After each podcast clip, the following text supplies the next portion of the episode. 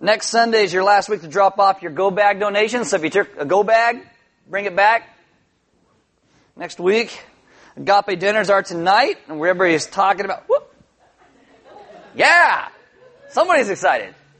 So uh, they are tonight. Uh, don't forget that uh, to grab an ad. If you weren't here last week, grab an Advent book. Tomorrow starts the readings. Uh, and if you if you don't make it to an agape meal today or something like that, uh, get a chance maybe go through with your family and read the anticipation of season. It starts on page 18. This is kind of what we want our GCs to, to go through and talk about today at the meals. Uh, there's some questions in there maybe you could do with your family. Kind of gives you a good focus to start out the Advent season. And then tomorrow you start those daily devotions to go through it. If you, again you didn't get one, they'll be on the communion tables throughout the room. So grab an Advent booklet and go through this. So the entire all of us, all of Elements on the same page, going through the same stuff. It's going to be awesome. Uh, also, Christmas for Kids, don't forget that, still in the back as well. And uh, we still have Star Wars tickets. I know last week it was like Star Wars. Oh, I totally forgot it. Still there. We're gonna we're gonna have tickets all the way up through the 20th of December. Uh, but if we don't have any that day when you show up and want some, sorry, you're the slacker, not us. Uh, but grab one if you want some. And again, like I keep saying, buy an extra one for a friend. Invite somebody to come with you uh, to meet all the crazy people that go to Element and be like, I never want to go to that church. Someone hit me in the face with a lightsaber. What's up with that? He said, because it's awesome. I think that's that's I got because I got I got to do have a lot to get through my message. I say that a lot, but I really mean it today. Why don't you with me? You're reading God's word. It's Ephesians chapter six, verse twelve. And it says, For we do not wrestle against flesh and blood, but against the rulers, against the authorities, against the cosmic powers over this present darkness, against the spiritual forces of evil in the heavenly places. Sounds very epic, doesn't it? Let's pray. Uh, Father, thank you so much for being a God who has rescued and redeemed us, that gives us the strength to live the life that you call us to live. And God, I know that there are so many things in this world and our media that tries to convince us that you are not as powerful as you are. And yet I ask today you would remind us of the greatness and the goodness of you, and we would live in that. Amen. Have a seat. All right, so this is our last week in our series of Legends of the Fall. Uh, You've been looking at all the bad guys and bad stories in the Bible. It's coming, you know, out of the summer series where it was all happy and joyful and all the happy stories. Now it's all the bad stories. Today we're going to talk about someone that uh, everybody misinterprets and misrepresents. We're going to talk about the devil. And I know as soon as I say the devil, you got like cheesy 80 rock music in your head. You're going, to hell with the devil! Right? You're like, shout at the devil! Sympathy. Pleased to meet you. Can you guess my name? Right?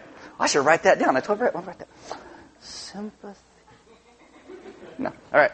Uh, it, it's kind of funny to me that we talk about Satan right before we go into the Advent season and talk about the birth of Jesus, but I really have a monumental task today because uh, I got to fight against an entire uh, televised movie culture that tries to get you to think one way about the devil, which is totally different than he really is. I mean, you got you got scary movies and cartoons and, and TV shows and, and and just crazy movies, that, and the list goes on forever about this. And I got to fight against that. I've also got to fight against the Christian subculture that tells you all these things about the devil that aren't necessarily true as well. I'm going to give you a lot of information today, I'll give you a lot of slides and a lot of pictures. I don't really have the devil's story because it's not actually really told in the scriptures. So I'm just going to give you a lot of stuff. We're going to come together and work out of here, hopefully trusting Jesus more and realizing the devil is like a toothless lion that wants to gum you to death but it's just gumming. So we'll, we can get over that. I'm going to take a biblical approach, talk about a little bit of history and some truth. Uh, we're not going to do a hyper emotional, hanky to the forehead, exorcist type freak out. Okay. Oh my goodness, I'm on a roll, right? Yeah, we're just going. Um, and, and in the end, you're going to realize you are a lot more like Satan than Jesus. You're welcome. You're welcome. So, the, the truth is what is found in the scriptures. And so we always have to read the scriptures, and the scripture teaches that we are in the war with an invisible spiritual enemy. And when you're in a war, the one thing you want to do is win, right? You want to, you want to win, but you under, has to understand the scriptures tell you the victory has already been won for you. This is why we trust Jesus in the midst of this battle and this fight because Jesus has won. And I will tell you this that we believe because the scripture teaches that Satan and the devil is actually real. Open your Bibles to Genesis chapter 3. Get your first real glimpse of him in Genesis 3 when he comes as a serpent Genesis is easy to find. First book in the Bible, third chapter. Can't miss it. Unless you got a Gideon Bible, then you don't get it at all, but whatever. Uh, Genesis chapter 3, verse 1, and, and stay there because we'll come back to this in just a second. It says, Now the serpent was more crafty than any other beast of the field that the Lord God had made. So there you see he comes as a serpent. In the book of Revelation, you see him as a dragon, and not until Revelation are those two things actually put together. Revelation 12, 9 says, And the great dragon was thrown down, that ancient serpent, who is called the devil and Satan, the deceiver of the whole world. He was thrown down to the earth, and his angels were thrown down with him. These are poetic images that represent Satan and what he is and what he does. The serpent is poetic and it's also literal. A serpent has the ability to inflict death by its bite. It injects venom when it gets a hold of you with the simplicity of its mouth. It brings paralysis. It can bring death. And that perspective would not have been lost upon the original readers and hearer of the Genesis narrative. The point of what it's telling you is that the serpent is more crafty. He is more shrewd. He is smarter than all other creatures in creation, and that includes you. And you may think, I don't think so. I don't even believe in the devil. You just prove my point right there. Okay? You're just proving me, prove my point. He sees himself as being at war with God. He sneaks into creation in an attempt to get man and the woman enlisted in his war, in his futile fight against God. The apostle Paul reminds us in 2 Corinthians uh, chapter 2 verses 10 and 11. He talks about needing to forgive because when we don't forgive, he says Satan comes in and he has these schemes and he works on our hearts so we don't forgive. That he's always pushing us in ways that he uses these designs and these schemes to make us think things about him that are not actually true. The word is design. It is schemes. He has those. So we must listen to God so we are not outwitted by him. We are born into a war. Satan's attempt is to get you to participate in his rebellion against God, and we call this sin. In Genesis 3 1, he goes on and he said, so he said to the woman, Did God actually say, You shall not eat of any tree in the garden? Now we looked at this in the first week of Legends of the Fall. Is that what God said? No. Oh my goodness. You've already been deceived by the schemes. No. No, that's not what God said. No. Satan phrases the question in, a way that makes Eve start to question the goodness of who God is. This is like growing up, and maybe one of your friends came and said, Oh, you know, my dad said, no, I can't go do that. And you respond with, Did he really say no, or did he say he didn't want you to? Because those are two different things. He didn't want you to. That's, that was just me. Me and my friends were like Satan, okay? That, that's, that's, that's what we did growing up. And so the Satan, the, Satan, the serpent asks Eve the first question in human history. And Eve loses focus, like we talked about the first week of this, on all the good that God had provided. She gets fixated on the one thing that she was not supposed to have. It's just like us. God has given us so much freedom in our lives, and yet we get focused on those few things that want to destroy us. God said to them, You may eat from any tree in the garden. That's what God said. The man and the woman, they could enjoy everything. They're simply instructed to trust God that He knew what was good in all things. And that seems like the course of our lives today because Satan is very good at getting us involved in his schemes. He's very good at it. And why is he good at it? Number one, he's smarter than us. The scriptures tell us that. And secondly, he's spent more time doing it than you can possibly imagine. He is very experienced. He sees himself as a bitter enemy of God. So we must be careful. That should give you a little bit of pause in this. And there are a lot of people who've got a lot of different ideas about how to combat this. If you go to Amazon, you type in spiritual warfare, you will get thousands and thousands of titles on the subject. If you type into Google spiritual warfare, you will get 1,790,000 pages. If you type in the devil, you will get 247 million page hits in 0.38 seconds. It's crazy. And Satan has a strategy, has a scheme in this war. That is to get you to think about him anything but the truth. Randy Alcorn wrote a book called Lord Foulgrin's Letters. It's like a modern take on C.S. Lewis's The Screwtape Letters. You got an older demon instructing a younger demon how to do his work better. And this is what he says to him. He says, We can benefit immensely from any view of us but the true one. Any view but the true one. And today there are many views that are not true. From he doesn't exist to he's all powerful and all knowing to he's really weak to oh he just got a bum rap like every crackhead in jail. Oh it's not really my fault. I just got a bum rap. There's even a show coming out on Fox in January called Lucifer, and it's how it's just Lucifer's job, but he doesn't really want to do that. He doesn't really, he's, he's just misunderstood. The poor guy. Poor Lucifer. Guys, there are no spells, no incantations to capture demons. There are not hidden codes in the Bible of how to draw your magic symbols. It's all voodoo. It is dumb and it keeps people in bondage because they do not walk in the truth. The truth is that Satan has a name. His name is Lucifer. The word Satan is used in the Bible as a term for adversary, for accuser, for somebody who wants to stab you in the back because it's what he does. It's kind of like his job description. There are other people in the scriptures who that same word is actually used for. King David, in 1 Samuel 29 verse 4, David is hiding out among the Philistines, the people he fought for a very long time. And the Philistines are going to go out to battle. David says, I'll go with you. And all the guys going to battle like, don't take David with us. Are you kidding me? This is what they say. They say, send the man back that he may return to the place to which you have assigned him. He shall not go down with us to battle, lest in the battle he become an adversary to us. The word adversary is the word Satan. He'll become Satan to us. He will stab us in the back and he will kill us. I mean, so it's a title of what he does. Just like Jesus is called Christ, it's not his last name. It's not like Mary and Joseph Christ and they had their baby Jesus. Hey? It's, it's a title. Lucifer is called a Satan. It's a title for what he does. Well, what about the devil? Well, the devil is another title. It means slanderer, which actually comes from the Greek translation of Satan, this word diabolos. Oh, don't say that in church. Diabolos. Oh my goodness. You know, the, the word Satan is used 18 times in the Old Testament. 14 of those are in the book of Job. Uh, it's used 36 times in the New Testament. And whose enemy is he really? Satan is not God's great enemy. It's not this cosmic struggle of God and Satan and they're so powerful and they're duking it out. Satan is like a gnat, like a buzzing fly in God's ear. In the book of Job, Satan is Job's adversary. He is not God's adversary. This means Satan is our enemy. He is our enemy. So we gotta wise up. Because in movies he tries to convince you he is all powerful. He is not all powerful. He cannot read your mind. Although I do believe he can put some thoughts there. What does he actually do? Matthew 16, 23 tells you he works against the followers of Christ. Luke 22 verse 31 says he wants to test you. 2 Corinthians 11, 14, Revelation 20 verses 7 and 8 says he masquerades as an angel of light for his purposes. Mark 4, Luke 8, 1 Thessalonians 2 says he opposes the truth of Christ and t- tries to snatch away the planted seed of the gospel when it is spoken. But we are also told throughout the scriptures that he is defeated. He has no authority over a Christian because the Holy Spirit lives in you. John, apostle of Jesus, best friend of Jesus, reinforces this to his readers in 1 John 4, 4. He says, you want to assure the believers that they need not fear Satan or his forces, for he who is in you is greater than he who is in the world.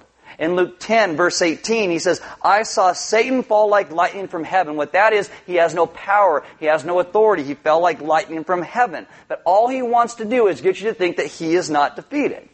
Now, what does he actually look like? Because he's very good at hiding his appearance. And so, you know, we don't have like TMZ following him around, taking candid pictures of Satan on the street. Ooh, today Satan went and did this, right? So you don't have that. So what, what does he look like? Well, here's a picture. Okay? Here's a picture. Uh, most scholars believe he is or was an angel. Uh, and, and he fell from heaven. Though to be honest, and this may freak you out a little bit, the scriptures never explicitly state that. It's just something that most commentators actually believe. He is created by God. You see that in Genesis 3 verse 1. He's probably one of the most beautiful creatures ever made because Lucifer means light bearer. And so he's probably looks more like this than anything else that you've seen. He sounds pretty amazing. So how did we get what we have today? Uh, Charles Panati. he write, wrote a book called Sacred Origin of Profound Things. And he writes, in the early Middle Ages, Pan was the horn god of some Greeks, and also seen as the horn consort of the, of the goddess. That's the mother goddess. Later, he was given additional attributes. A long serpentine tail with a heart-shaped tip, long claw-like fingernails, the leathery wings of a bat, and a trident. And when Christianity starts going into these lands and spreading the gospel to these people, this idea of Pan and this paganism held people in fear. And so they saw this creature as the one thing that they had to fight against the most, and they started to relate it to Satan. And this is where you get this. That's where you get that. B.G. Walker writes this. He says, In the Middle Ages, many of the attributes of the Greek god Pan were absorbed by Satan. So what does that mean? Goat hooves, horns, and unremitting lust, sometimes also a goat head, and attendant throng of satyrs. Because they saw this as their greatest adversary, their greatest enemy. Now you have this whole throng of satyrs around him from this time, and they became demons. This picture right here is artist representation. It was called Satan in Council. And so this view started to go about. And because we have a tendency to run to the bizarre attributes of language like serpent, get mixed together with this Middle Age and Greek folklore, eventually the Catholic Church in those Middle Ages started calling any other religious practice Satanism. So anything that wasn't Christianity was considered Satanism. And is that true? Yes and no. Depends on how you actually want to define it. So how do we get what we have today? Because we think, oh, we're not like those weirdos in the Middle Ages. We, we know so much more than they do. I could show you today clip after clip of TVs and movies that all misrepresent Satan. Right? And I love scary movies as much as the next guy. I love sitting down and turn the lights off and be like, ooh, ooh, ooh. I love it. It's so much fun. But you gotta remember, they are all fiction. They are fiction. And even when I point that out, I usually get someone that says to me, oh no, no, no, I had a friend or I know somebody who knew somebody and they were in this country and this thing happened. And I'm, I'm not saying that can't happen, okay? But I'm just saying, uh, I kind of question that, right? Just, just, just a little bit. In movies, people who follow Jesus, they're usually too weak to do anything. And so you need to call in people who are demonologists. And they come in and do incantations and sprinkle holy water and spells and voodoo. Because hey, that's got to be way more powerful than faith, right?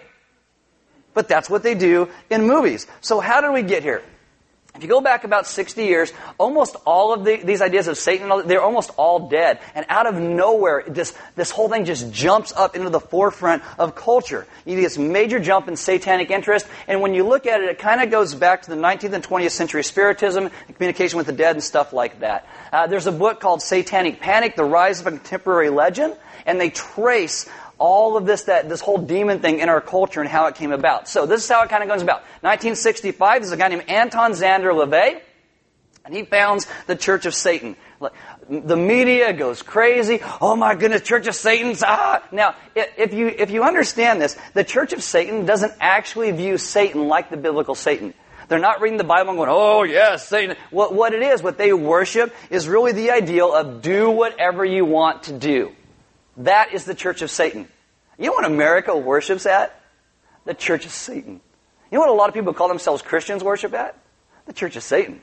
It's just like do whatever you want to do. It doesn't matter what God says, do what you want to do. That, according to Anton Szandor LaVey, is the premise of the Church of Satan. You're welcome.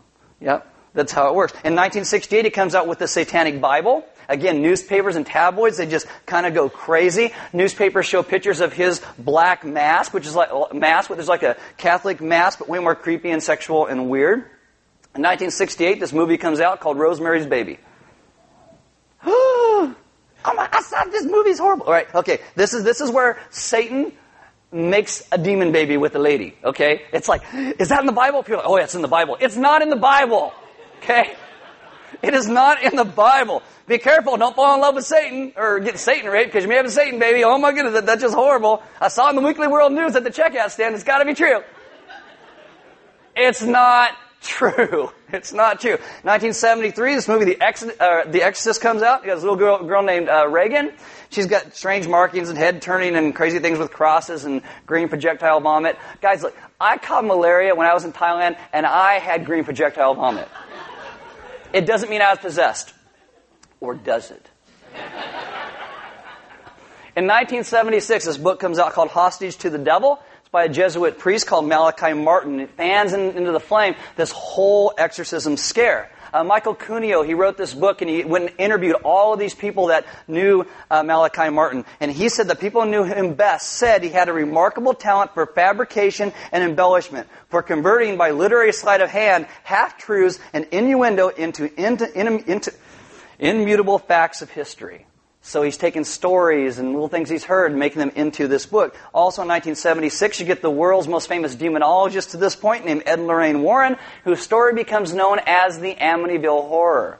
It's like, oh yeah, I heard about that. Uh, this movie Annabelle just came out last year. That's like the precursor to that. uh, there is this house where multiple murders took place, and so they started to call it a hellmouth. It's a place of intense demonic activity, and so they conducted televised seances. There's a media frenzy. The Warrens, they go on to make different movies called like Ghost Hunters and The Haunted, and they showed this demonic activity where demons would scratch and claw people. They are the ones who brought back the, uh, the Middle Age idea of these things called incubi, who were sexual demons who would rape women and pleasure men. Funny how that works, by the way, right?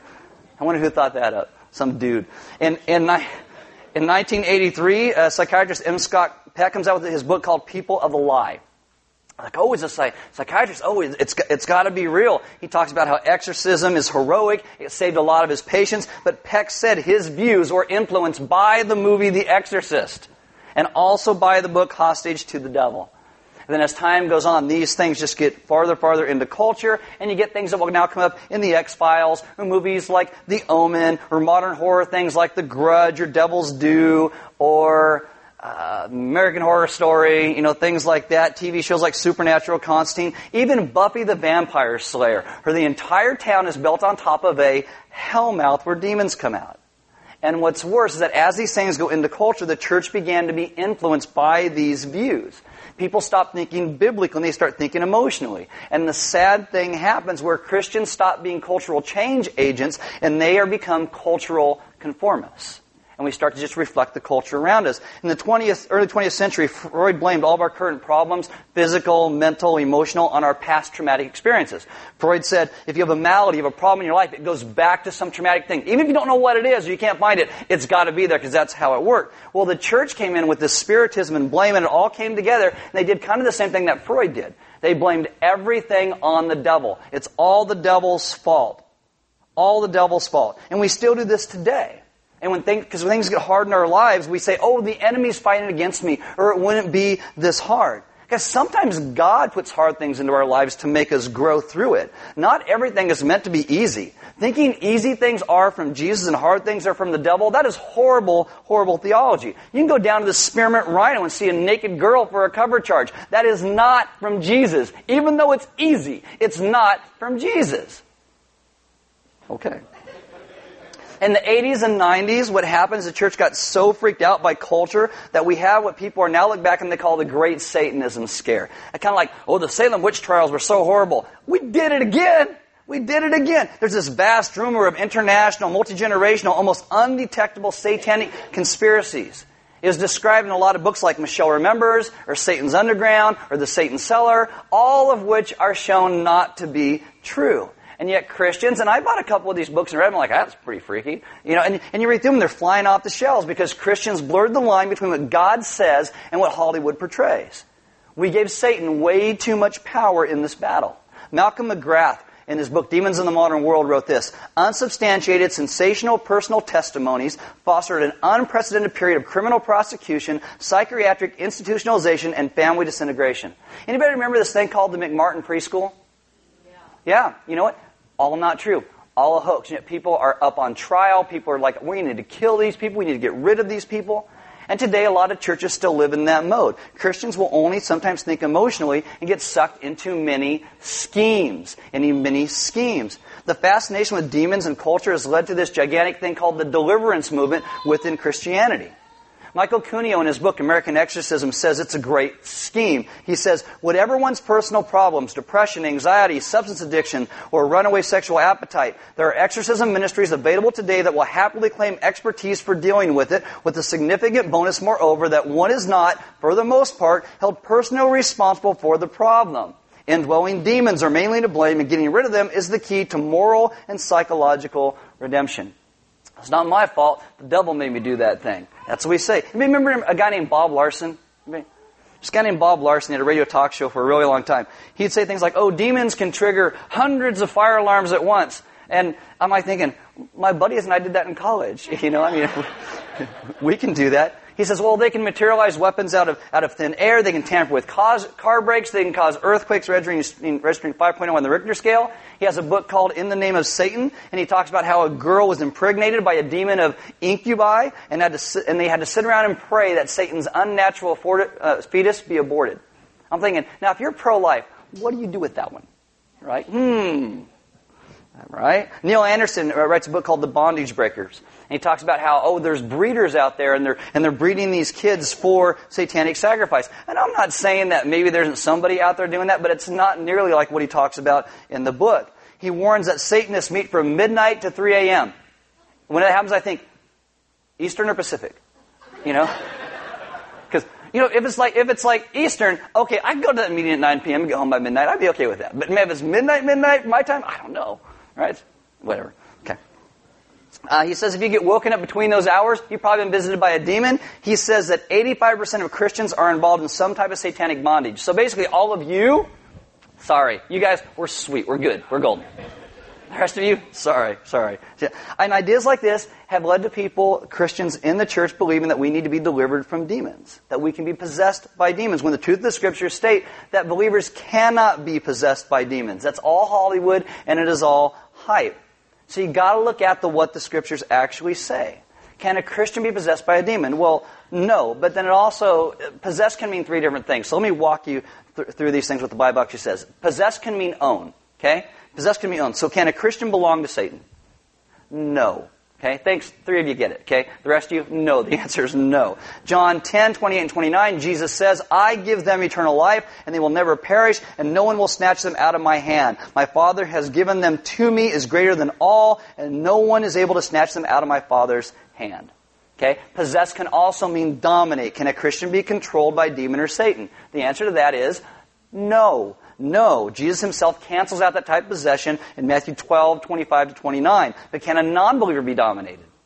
Yes. Yes. Matthew 12, 43 to 45, Jesus says, When the unclean spirit has gone out of a person, it passes through waterless places, seeking rest, but finds none. Then it says, I will return from my house. Uh, return to my house from which I came. And when it comes, it finds the house empty, swept, and put in order. Then it goes and brings with it seven other spirits more evil than itself, and they enter and dwell there, and the last state of the person is worse than the first. The point is the person is unoccupied, okay? They are unoccupied. If you're unoccupied, you leave yourself open to being occupied, occupied, okay?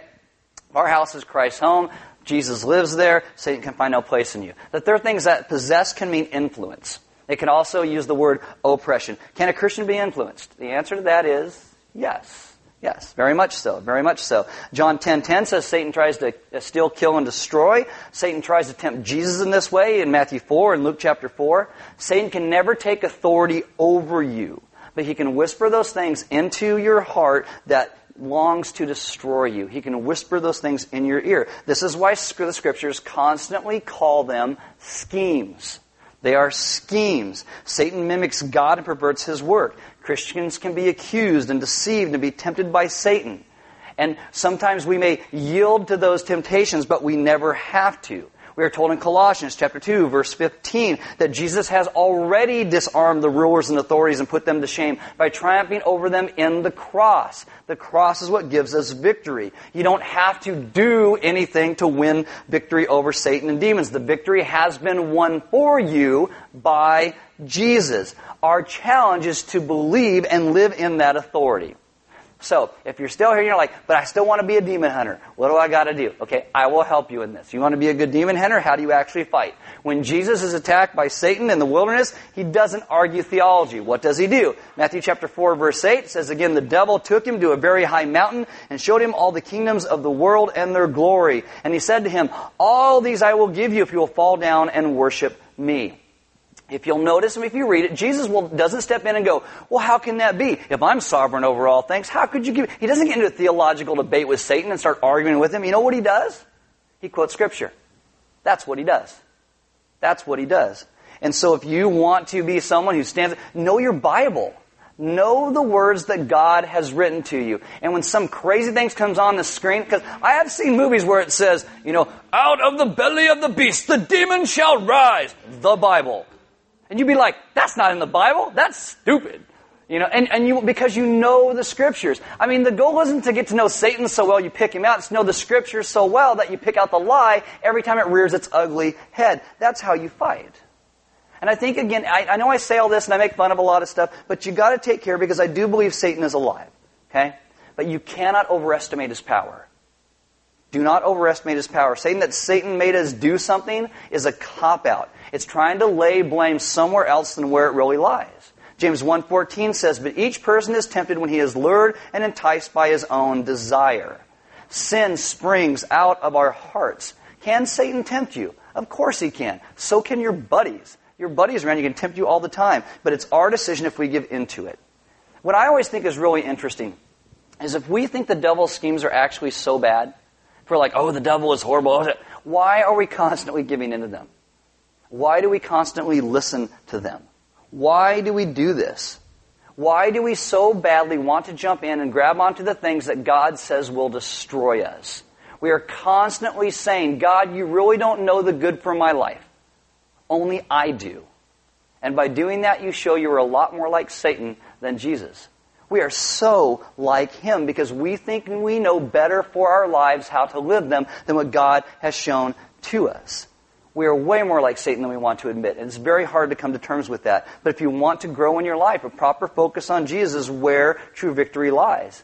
And it's where we must start and where we must always end. Ephesians 6, 10 and 11 says, Finally, be strong in the Lord and in the strength of His might. Put on the whole armor of God that you may be able to stand against the schemes of the devil. The schemes of the devil. You know what the armor of God is? Righteousness and truth and the gospel. That is what you stand in. And the, and the weapon you get to like stab demons in the face, you know what it is? Word of God.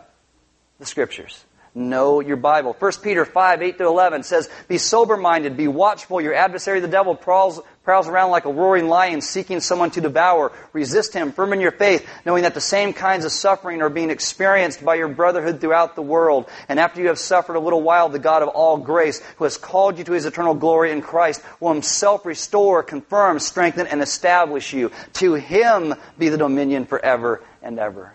In the book of Colossians, what you get is a lot of uh, images of the great battle victories that had been won. In Colossians 1 13 and 14, it says, He has delivered us, that's you and me, from the domain of darkness and transferred us to the kingdom of His beloved Son, in whom we have redemption, the forgiveness of sins. What it points to is understanding our victory that we have in Christ, what He has done for us. We do not need to live in fear. We do not need to live in anything that, that resembles any less than what He has given to us, anything less than what He has done. We are a people who stand strong in His might because He came and He lived and He died and He rose from the grave. So all the sins that stand between us and God and us and each other are taken away. We get true relationship with God to live in His strength and His power and His grace. The word, more than any other in the scripture that explains this victory, is the word grace. Over and over. Grace given to us by God. The Father sent Jesus to redeem us from our old way of life. Jesus lived, died, rose from the grave to bring us out of darkness into light. Live in grace don't give in to the hype and the lies that everybody wants to say to you. You live in grace, knowing the goodness of a God that has rescued and redeemed you. If you've looked at all these stories we've gone through throughout Legends of the Fall, what do we always come back to? Jesus, because it's all about yes, Jesus. That's what it's about. I mean, guys, when, when some crazy comes up and it puts its ugly little head in front of you, uh, you got to understand that Jesus is the one who has won the ultimate victory. We do not need to live in fear. We do not need to sit there and go, oh, what if someone gets... You trust Jesus. This is why we talk about communion every week. Communion is the remembrance of what Jesus has done. That's why you break that cracker like his body was broken. You dip it in the wine of the grape juice that represents his blood that was shed for you and me. That we can lay our lives down and live in the life that He gives and the strength and the power that He provides because He is the one who has saved us. It is all about Jesus' name. The band's going to come up.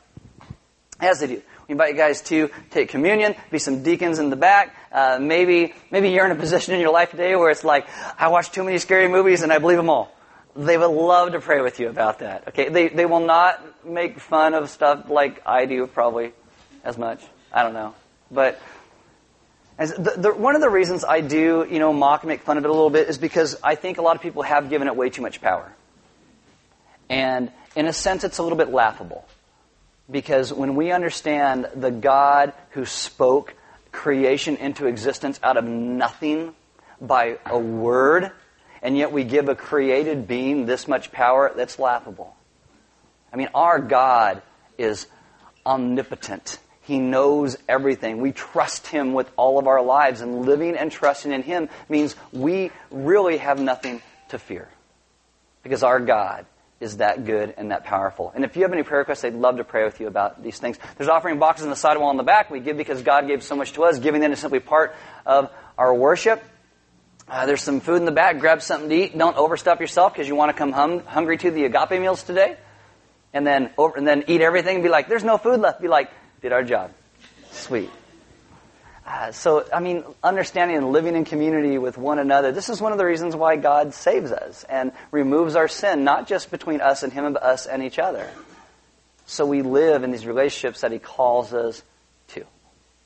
Um, again, our, our God is good. Live and trust in His great, great strength. Let's pray.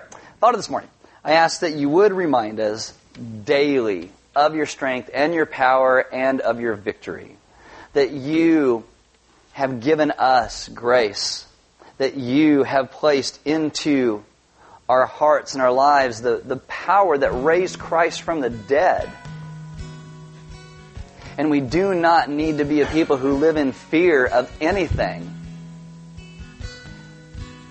But we must be a people who live our lives submitted to you and your goodness.